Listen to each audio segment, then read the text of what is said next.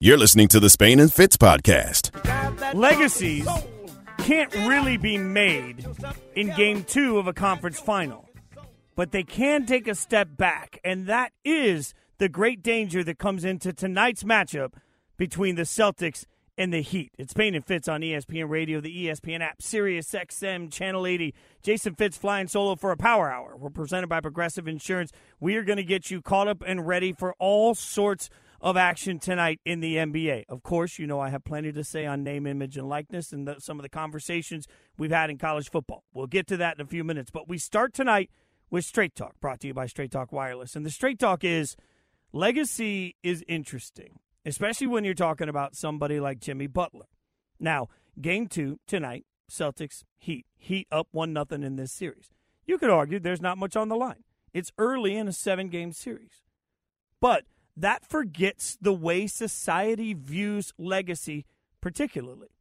See, we're slow to give out credit to any player as they develop. We're slow to give out credit for greatness. We always find a yeah, but whenever there's an opportunity to yeah but a success, we do it, especially in the NBA.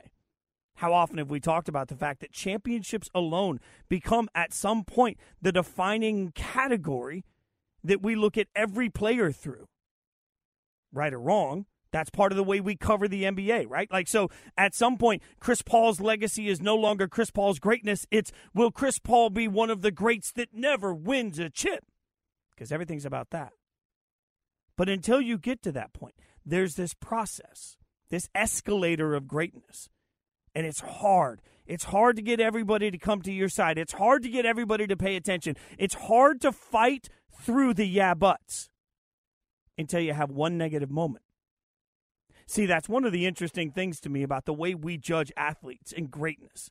We want to yeah but their successes, but we never want to yeah but the step backs. So, what you're looking at for right now is Jimmy Butler, who came into game one and was dominant as he has been through the playoffs. And you've heard so much about whether or not we've talked about the Heat enough, whether or not we've given enough love to Jimmy Butler, whether or not the Heat and Jimmy Butler can rise to this level where they are talked about with the greats, right? All of that can be yeah butted because in game one, the Celtics didn't have Marcus Smart. They didn't have Al Horford. Tonight, that changes. I can't believe I'm saying this, but it looks like Horford and Smart. Horford has somehow got his way back in. Smart will be there. And now all of a sudden you end up with a fuller version of the Celtics. You end up with a more complete version of who we expected to see from the Celtics. Marcus Smart, the reigning defensive player of the year, right? Like it gives you all of these other opportunities to look specifically at the Celtics and say, yeah, what, you know, game one was an aberration. Game one didn't matter as much. See, he did everything he did, Jimmy Butler, in game one because of everything that Boston was missing. Think about it. How many people changed their mind on the entire series after game one? Not many. Feels like most of the people that were still all in on the Celtics are still all in on the Celtics. After game one, nothing really changed. So even through Jimmy Butler's greatness, if he's great, against a Celtics team that's lacking pieces, that's the yeah, but they weren't full. Now, with those pieces back, sure, one game, game two, that's not going to suddenly make Jimmy Butler the next Michael Jordan. It's not going to put him in the category that his name has been put with, as some people have looked at the analytics. No. But if he doesn't play well, oh, that's all the excuse anybody could need to doubt him. And look, he hears it. Nick Friedell, ESPN NBA reporter, on this show last night talked about Jimmy Butler and everything that he's heard about the way he's been talked about. Jimmy heard all the talk before the series. Oh, Jayson Tatum's elevating to that superstar level. he's, he's going to take another step in his progression. He knocked off KD in the first round and Giannis in the second round, and now he's going to get by the Heat and deliver the Celtics to the finals. And as usual, Jimmy took it personally. Mm-hmm. And, and what always cracks me up, having been around him for so many years, is Jimmy will say, ah, I don't pay attention to that. That's not true. he knows full well what the conversation is before these series start. That, the fact that he knows it full well, tells you he understands everything that's on the line. We all do. Because, as I've said so many times in sports radio in general, sports media in general, our job is to write a book report. Unfortunately, we don't get to wait until books are completed, right? So we're forced to decide whether or not a book is good, great, the best ever, the worst ever, a total failure, an abject disaster, uh, worth it, exceeding our expectations, all of these things after one chapter. Could be a lot of chapters to that book, but we're not given the benefit of time to basically step back and say, let's see. And what happens eventually is that we get so far into a really good book that we keep looking for a reason that this page isn't living up to the expectation. Not even this chapter, this paragraph wasn't good enough. That's what we do. And you know it. Jimmy Butler goes out tonight, absolutely destroys. He'll get a little bit more love. If he goes out and absolutely thrashes the Celtics, he'll get a little bit more credit. If he goes out and lays an egg, oh, that's your lead story. Man, if Jimmy Butler goes out and doesn't play well, oh, that is everything they'll be talking about. Jimmy Butler might not be what we thought he's going to be. It's crazy to me. And all of this comes back to the fact that, as we said, it looks like the Celtics are going to be more complete as a roster. In fact, Gary Washburn, Boston Globe national NBA writer, said this on Canty and Carlin about how Marcus Smart looks right now. Well, apparently he looked okay at shoot around. I mean, he looked he was fine on the end of the bench. I mean, he had his nice short set on, and he was walking with with a little like kind of a you know little thing on, around his leg, but he didn't look hobbled at all. I mean, um, during game one, in terms of like you know with a boot or anything like that, he didn't have that on. So I think that was an encouraging sign. And then uh, over the last two days, I think he's made progress. They've given him kind of the 24 hour treatment. And so, uh, unless barring any unforeseen thing happen pregame workout, I think he's going to play um, with that midfoot sprain. That's a game again you'll hear tonight on ESPN Radio. But here's the Straight Talk, Straight Talk Wireless, no contract, no compromise. I started this entire series picking the Celtics. I watched game one and I didn't feel good about it. I don't know necessarily who's going to win game two. You guys hear me talk openly about my inability to place great bets so far, right? I can't tell you for certain who's going to win game two. I can tell you that I feel like there's a lot of pressure on Miami. But I can tell you, even more importantly, the real straight talk whatever Miami does as a team will never be outshadowed tonight by what Jimmy Butler does as an individual because we've reached the spot in his legacy where people are so worried about finding reasons to doubt him that instead they're not looking at the complete resume of anything anymore. They're looking at every individual for the every individual moment for the player.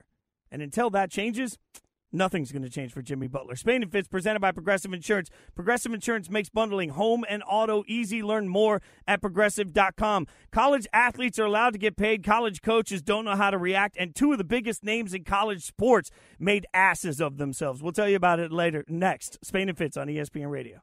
Spain and Fitz, the podcast whenever a kid decides that they're going to wear the jersey, we often find as fans and as administration, people stepping up and saying, remember, you always represent the jersey on your chest. Everywhere you go, everything you do, everything you say represents the logo on your chest. What do you do when the two highest paid educators in their respective states that are representing those logos do it in an absolutely ignorant way? That's what college football is going to have to figure out right now. Spain and Fitz on ESPN Radio, the ESPN app, Sirius XM, Channel 80. Jason Fitz flying solo tonight. We're short. We'll get back to the NBA. Don't worry. We're going to have some great guests on to get ready for the game, get ready for the action, and we're only an hour long as you can listen to the Eastern Conference Finals tonight on ESPN Radio. Uh, we're presented by Progressive Insurance. And uh, look, I've, I've been thinking about this all day because when powerful coaches speak, when they sit in front of a microphone, everybody listens. And there's always an intent. Now, sometimes they're speaking to their players. Sometimes they're sending a media message. Sometimes, as some would argue, they're even speaking to their boosters about what they need, especially at the college level. But you know what you're doing the minute the mic is in front of your face. So, every move is calculated, especially when your name is Nick Saban. So when Nick Saban said this about Texas A&M, he knew exactly what he was doing. I mean, we were second in recruiting last year. A&M was first. A&M bought every player on their team, made a deal for name, image, and likeness. All right, we didn't buy one player. All right, but I don't know if we're going to be able to sustain that in the future because more and more people are doing it. Nick Saban came out and made absolute accusations towards Texas A&M. Now, many of you will point out that he has since walked that back a little bit with what he meant. But he said exactly what he meant. He's Nick Saban. He knows what he's doing in front of a microphone. So when Saban says this about A&M, all of a sudden we find ourselves immediately saying, "What's Jimbo Fisher going to say?" Texas A&M head coach had a press conference today, and first he wa- I want to stress this portion as Jimbo makes it clear no rules have been broken by A&M. First of all, I'll say it's a shame that we have to do this. It's really despicable. It's despicable that somebody can say things about somebody and an organ. More importantly, 17-year-old kids you're taking shots at 17 year old kids and their families. And they broke state laws. That they're, they're, they're all money. They're, we bought every player on this group. We never bought anybody. No rules were broken. Nothing was done wrong. It was all in the, and the way we do things, the ethics in which we do things. And these families, it's despicable that a reputable head coach could come out and say this when he doesn't get his way or things don't go his way. Now, you can hear the emotion in Jimbo Fisher's voice. And it's easy for a lot of people to turn around and say, hey, Nick didn't mean that any rules were broken. He just meant figuratively that these things were happening because of the new collectives, very difficult to explain, and the way that boosters are giving money to kids and funneling money to kids so that they'll come to their college. You could say all that. And maybe that's true from Nick's standpoint. And you could say, if that had been all that Jimbo had to say, that he handled it well. But he also took it there when he said this about Nick Saban. Some people think they're God. Go dig into how God did his, his deal. You may find out about, about a guy that a lot of things you don't want to know. We built him up to be the czar of football. Go dig into his past or anybody that's ever coached with him. You can find out anything you want to find out, what he does and how he does it. And it's despicable. There is one message for both of these coaches. Now, you have to bring your receipts. You don't have the luxury of sitting in front of a microphone as the highest paid educator in your state, when you stand in front of men that play at your school and tell them to represent the college that they're going to, you don't have the luxury in that moment to come out and make accusations about somebody else without receipts. If you're Nick Saban, you knew exactly what you were doing. Whether you were talking to boosters, as some people have theorized, to try and figure out a way to bring money in so that you can do things differently, I don't give a damn. You knew the minute you threw Texas A&M out your mouth, you knew what you were doing. And you don't get to do that without coming back and saying, "Here's why I said what I said." You're not children. And then what's Jimbo do in his response? Just when you thought it was going well, he turns around and he says, Hey, just check into his past. Okay, don't be vague with me. This isn't some weird gossip session. We're not playing mean girls at a college football press conference. Give me specifics man, it just drives me crazy when we start talking about coaches and we talk about the, the footprint that they represent, the, the porch to so many schools, as they'll tell you that college football is the, the way that schools bring in so much attention. It's the way that fans all over the world find out about these brands. It's what brings people from all over the country to want to go to school here. It's why it's so important that we invest in these facilities and that we put these games on and that we do such great work around the sport you can't ask me to buy all of that and then ask me to buy that the educator, because remember, that's what they are the educator that stands on the sideline with the title of head coach doesn't know what they're doing in front of a mic. And if you do know what you're doing, oh, if you do know what you're doing, you don't get to be passive aggressive. You don't get to be subtle. You don't get to turn around and give vague information with specific ramifications. That's not okay. That's not okay from adults. Ask yourself this what would happen if it had been, I don't know, the star player? Pick any star player you want from Alabama that had said it one day, and then pick any star player you want from A&M that had made a response the next. What would these two coaches have done? We all know. We all know these two coaches would have absolutely flipped out at the players for going in and not thinking about what they're saying. Oh, now you've caused controversy, but it's okay.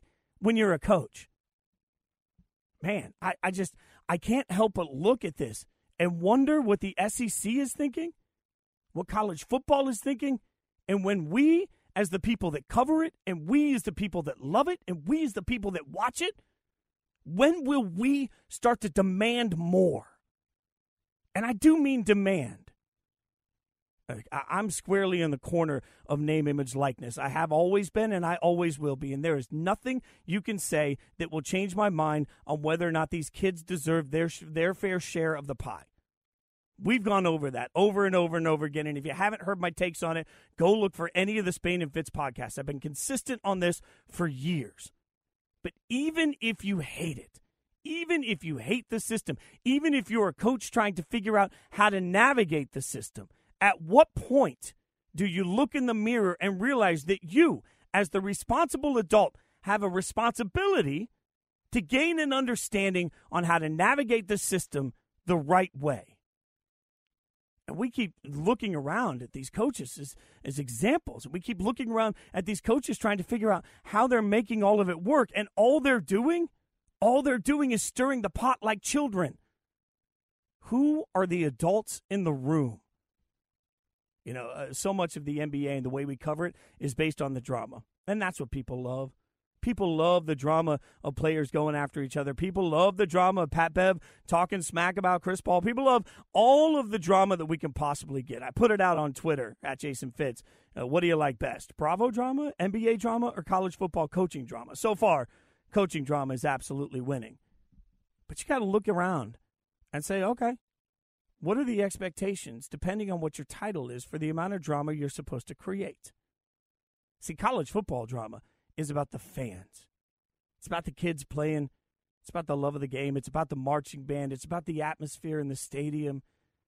It's about the generations and the people that have sat there with their grandparents and their grandkids all in one room at the same time. Everybody watching the game they love. That's the drama. It's the pageantry of college football. It's the reason I love it. It's the reason I love covering college football. I will never apologize for wanting the people behind the scenes the people standing on the sidelines, the people responsible for institutions, the people responsible for the growth of these young men, I will never apologize for demanding that they do better. Because right now, the biggest names and brands in college football are not just failing the kids that they represent.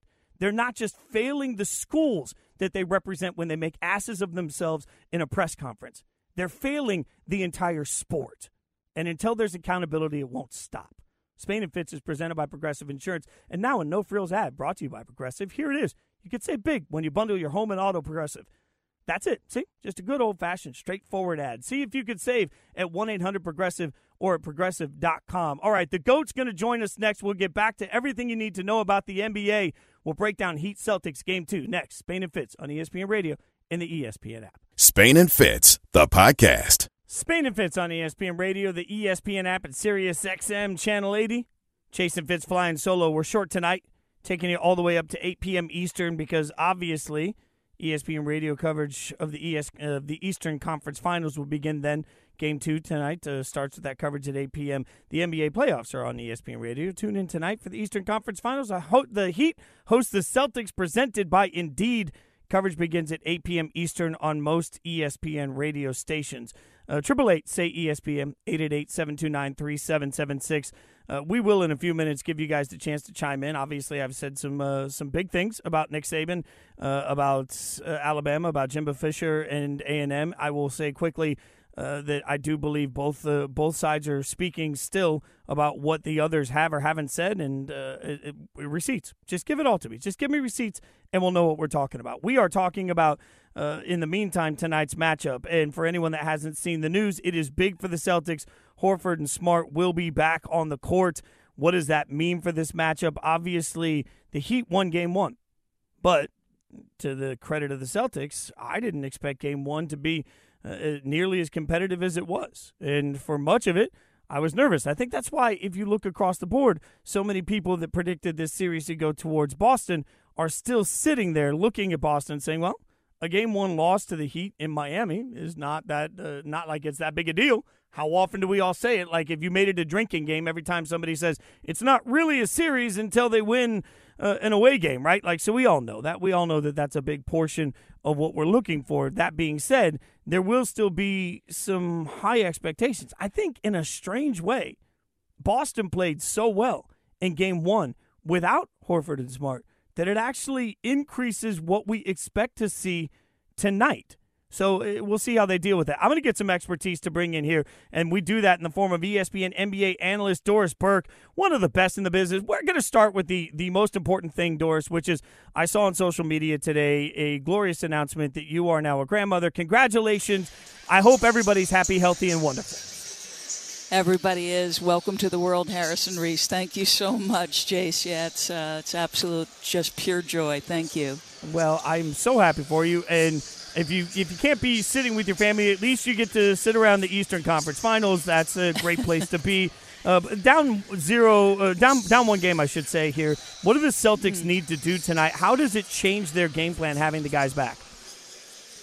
Yeah, I mean, listen, you, are bringing back the Defensive Player of the Year who would have been in the game in the fourth quarter when they, for 13 straight possessions or something along those lines, went directly at Payton Pritchard, right? That's the Defensive Player of the Year in that pick and roll defense, or they're choosing somebody else. When the Celtics are whole, Jason, you know this. If Al Horford's at that four spot, uh, there's not a weak link to be picked on. And I got to be honest with you, you get the sense from the Celtics that there's no panic, that they feel they won three quarters that the difference was the level of physicality, the level of intention, purpose, hustle, will. That is what changed the game in the third quarter. There is very few strategic adjustments, I think, in the Celtics' mind. This is about disposition tonight for them. Doris, there's only a handful of coaches, I feel like, in the NBA that we all step back and say, oh, the adjustments from that guy makes such a huge difference. Spoelstra is one of them. What adjustments does he make tonight for Miami? It's interesting. You know, uh, the guy is so humble. He's you ask any player in the league or, or other coaches around the league, you know, name some of the elite coaches, and he is at the top of everybody's list, or right there at the very top of everybody's list. And you know, I asked him, what is the through line for you guys in the third quarter? Because it has been, I know you want more consistent effort. You were displeased with what happened in the first half, but the through line in their success in the playoffs has been third quarter differential. I said, so aside from brilliant coaching, and he laughed and he said, I'm going to give you an example of how collaborative we are. He said, I barely opened my mouth at halftime of this game. It was the leadership that, that spoke. It was the PJ Tucker. It was Jimmy Butler, Bam Adebayo. And that's when you're at your best to me, it is the team controlling uh, not the X's and O's, but the team controlling everything else. And I think you get that with the Miami Heat. I think one thing I'll be curious about, you know, we talked to him about Bam Adebayo, and our question essentially was, does he have to be a scorer for you guys? He said, I feel like I'm constantly in a position to educate people about what Bam's role is. He said, We do not define his success by the points he scores. Is he getting us great shots? Is his screening and elbow actions at the free throw line making us a better basketball team, giving us more options? Uh, so I, I, that's the one guy I'm curious about. You know, what kind of night does Bam have at all offensively? If he is getting, if he's not manufacturing the points by himself and he's getting other people involved, who's the person not named Jimmy Butler that has to step up? This is this is a great question. I, th- I was intrigued by this, and I, I, this is you know you can only ask so many questions when you're in that you know five to ten minute window with the coach.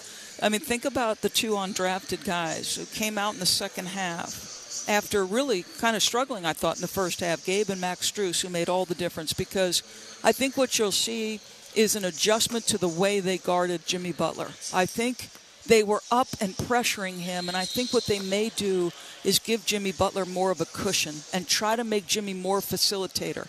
And so if he's the facilitator and they're not putting him at the free throw line, that means the spot up guys around him have got to make shots. And to me, you know, that's Gabe, that's that's Max Strus, that's PJ Tucker in either corner. Um, and then obviously whatever you get from Herro when he comes in in his first rotation, six man of the year, led the NBA and points off the bench all season. There's a million reasons why you're one of the goats, Doris, but one of those is that you managed to not be prisoner of the moment and find the right perspective. So give me the right perspective on how we should be talking about Jimmy Butler right now. Yeah, you know, it's funny, and this may be in the first part of our broadcast tonight. When you face a Kevin Durant or you face a Giannis Antetokounmpo, that famous Gregg Popovich line about you have to have appropriate fear. And I think because of the way Jimmy Butler goes about his business, where his first inclination is typically to pass, but when it becomes this time, then his inclination changes to, okay, there are times where I have to score, and I think he he's almost taken his aggression to another level because of the absence of Kyle Lowry, who would be a big time shot maker as, as he's proven in his history. Um, I think Jimmy Butler has been, along with Luka Doncic, the, the most consistently good player in the playoffs. That's that's how I think we need to view him right now. Uh, as he texted Stephen A. Smith, y'all slept on me. That's truth, Jason. That's an amazing text to get. So I'll ask you the same question then about another star in this series. Like, what's the appropriate way for us to look at Jayson Tatum, who's had such a coming out party at times throughout this playoff run? Yeah, you know, I first of all, it, you know, his performance in the last game to me does nothing to diminish. It's about what is over the long haul, you know, your performance been. And that 46 point performance he had in a must win situation against Milwaukee and his consistent. Uh, his consistent big time shot making, tough twos, tough threes, tough restricted area shots every time his team needs it. I think he's obviously elevated himself to another level. I do have one criticism of him, Jason, um, and I do think you saw this in the Milwaukee series, and I said it on our radio cast the other night. Too often, for my comfort, particularly in the playoffs, Jimmy Butler is, I mean, uh, Jayson Tatum is getting disappointed. Maybe there's contact from Jimmy on a drive and the, the official doesn't blow the whistle. Too often, he is putting his team at a deficit in terms of defensive floor balance because he's spending an extra two or three or sometimes five seconds complaining about the call. If I had one criticism of Jason, that would be it. This young man is great, and I thought his uh, performance throughout the course of these playoffs has been very much like his idol, Kobe. But I think he needs to make sure that in those moments, like the playoffs can't afford you a five second, you know, I'm going to stop and complain and bark to the official. He's got to be great and he's got to lead beyond his basketball skill. And to me, whatever happens tonight with the officials, just keep playing. You guys can follow her on Twitter at HeyDB, and of course, check her out tonight on the ESPN Radio coverage of the Eastern Conference Finals. Doris, every time I see your Sling commercial, I scream, "I know her!" It's so awesome. Thank you so much for hanging out with me, my friend. Thanks for having me, Jace. Uh, Doris Burke doing great work. Coverage uh, tonight, game two. Coverage begins at 8 p.m. Eastern. That means we're going to get you right to that in just a few minutes. We don't want you to miss any of the action. I will tell you this the SEC has decided to speak. They have spoken out about Nick Saban and Jimbo Fisher, and it is a massive lost opportunity. I'm going to tell you what they said, and we'll let you guys chime in on all of this. Say ES triple eight, say ESPN 888-729-3776. Spain and Fitz on ESPN Radio. Spain and Fitz, the podcast. Nick Saban, Jimbo Fisher, they've decided to use their microphone to have a very public battle about what is and isn't okay in recruiting and who has or hasn't done things the right way. And frankly, the consequence of it is the way we view all of college football, the way we view their programs, the way we view the SEC. And the problem is there's no easy solution without demanding accountability. Spain and Fitz on ESPN Radio, the ESPN app, Sirius XM Channel 80. We'll get you back to the NBA in just a few minutes. Obviously, you guys can chime in on this. 888 say ESPN, 888 729 3776. Uh, you know how I feel about name, image, likeness, uh, but this is different than that. This is coaches coming out and talking about the wild, wild west and talking about a situation where Nick Saban is flat out saying that Jimbo Fisher, he flat out said that Jimbo Fisher came out and did things with A&M that weren't allowed, and then he tried to walk it back. And Jimbo came out and said, hey, look into his past. Like they are talking so mean girls about each other when realistically we should be demanding receipts. Now, they're not the only coaches involved because remember, at this event where Nick Saban was talking about the players that have been bought by A&M, he also mentioned that uh, Deion Sanders and Jackson State went out and they used name, image, likeness to buy a player. Deion Sanders doesn't give a damn. You know that. He was quick to make a response, which he did today with Andscape. Check out what he said. I haven't talked to Coach Saban. I'm pretty sure he's tried to call, but we need to talk publicly, not privately. What you said was public. That is not a private conversation. Let's talk publicly and let everybody hear the conversation. Yeah, you can't do that publicly then call private. No, no, no, no, no. Deion went on to say that he understood that statement was for, I think his word was the bagmen, uh, the people that donate to Alabama. But see, the thing is, you start messing with Deion, he doesn't care. Like he he has nothing to lose by uh, suddenly looking and saying, "Oh, but it's Nick Saban." He's Deion Sanders. He's not going to hold his tongue. And frankly, if he's being accused of doing something that is at all not right, he shouldn't hold his tongue. By the way, Spain and Fitz, the road to the rematch is on. Bantamweight champ Julianna Peña and former champ Amanda Nunes go head to head as coaches on the historic 30th season of The Ultimate Fighter. Stream the series now exclusively on ESPN Plus. Sign up now at espnplus.com. Now, the SEC had an opportunity. Greg Sankey, the commissioner of the SEC, had an opportunity. When they released a statement, I jumped for joy. Oh my God, the SEC is going to comment. What are they going to tell us? Quote, the membership of the Southeastern Conference has established expectations for conduct and sportsmanship that were not met last night nor today. A hallmark of the SEC is intense competition within an environment of collaboration. Public criticism of any kind does not resolve issues and creates a distraction from seeking solutions from the issues facing college athletics today. They went on to talk about the frustration around name, image, likeness, working together to find solutions. This was an opportunity for the SEC. It was an opportunity for the SEC to stand up and say, you know what? We're going to handle our drama in house. How many times have you had an argument with somebody in your family and you realize that, hey, family can yell behind closed doors, but man, the minute uh, the neighbors knock on the door to bring over cookies, you're all smiles. I think all my parents ever did was argue until the minute my friends came over, and then bam, smiles. Why? Because you keep that in house. I spent years of my life on tour buses arguing with people. You're living in a tiny space. Sometimes you just lose it, and I get it. It happens. But you argue behind closed doors. The minute you walk off that bus, you're all smiles. Most importantly, when you're having all of those issues, when you're having all of those arguments, nobody cares when you start the show. Nobody cares if you're having a good day when you stand on stage and you're getting ready to play a solo. Nobody cares if Nick Saban and Jimbo Fisher like each other, if they have arguments about this process, nobody cares until Nick Saban makes them care. That's power of the microphone. And power from a microphone isn't always used well. I say it all the time. Like one of the craziest things about Twitter, for example, is it gives everybody a voice, but not everybody knows how to use that voice the right way. And some people use that voice destructively. Now, you can't educate everybody, but you can try. You can certainly sit down in front of your players when you're a coach and say, hey, we're going to help you. We're going to give you some media training. We're going to make sure that you know what to say, when to say it, and how to say it. How often do we see a coach say something and we're all, oh, I can't believe that was said? But then we turn around and say, wait a minute, translate that. Who is he speaking to? See, he really wanted the guys to get this message to the media. She really wanted the girls to get this message through the press. Maybe Nick Saban really wanted his donors to get a message about the way they're going to need to do business. But you knew what you were doing.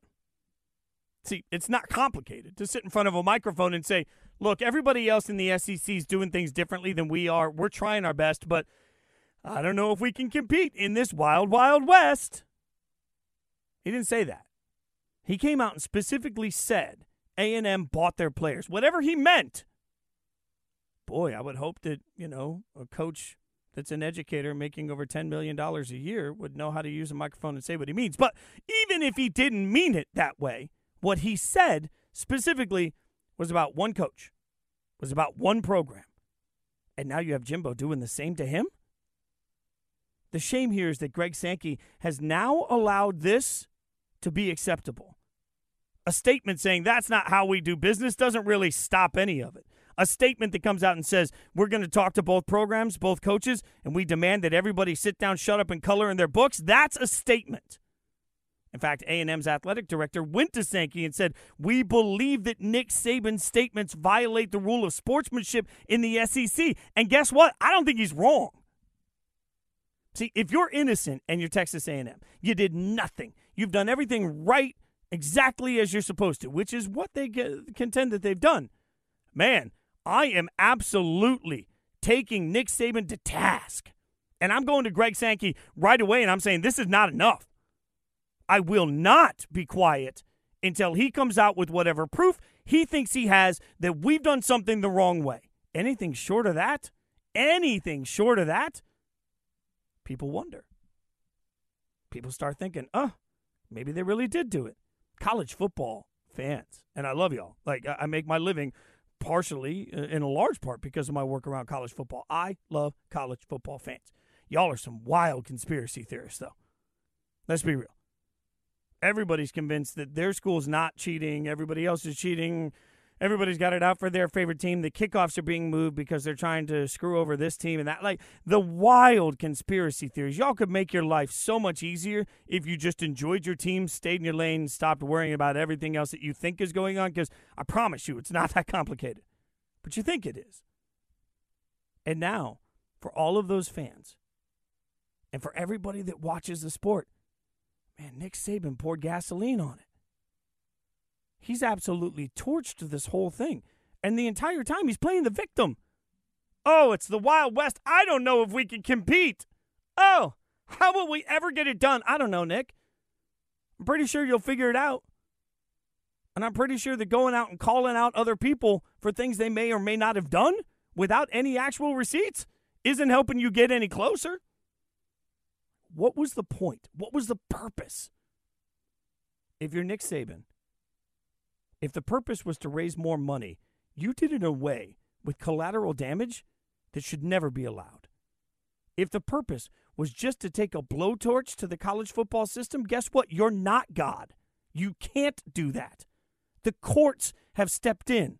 And as powerful as Alabama and Nick Saban might think they are, last time I checked, the courts are more powerful. So at some point, you got to look around and say, hey, may not be the gig I signed up for, but it's the gig I got. And I'm going to do it. Shame on you for doing this to college football. And guess what? Shame on you, Jimbo Fisher, for coming out and saying, hey, just look into his past. That's no better. That is no better. Give me specifics or don't speak at all. And in the meantime, what we have yet again is college sports being impacted by a bunch of adults that don't know how to not act like children. That is the damn shame through all of it. Remember, we started talking about whether or not we should end handshakes at college basketball games, not because of the kids, but because of the adults. Now, yet again, the adults are getting in the way of the sport that we love. Thanks for listening to the Spain and Fitz podcast. You can listen to the show weeknights at 7 Eastern on ESPN Radio and on the ESPN app.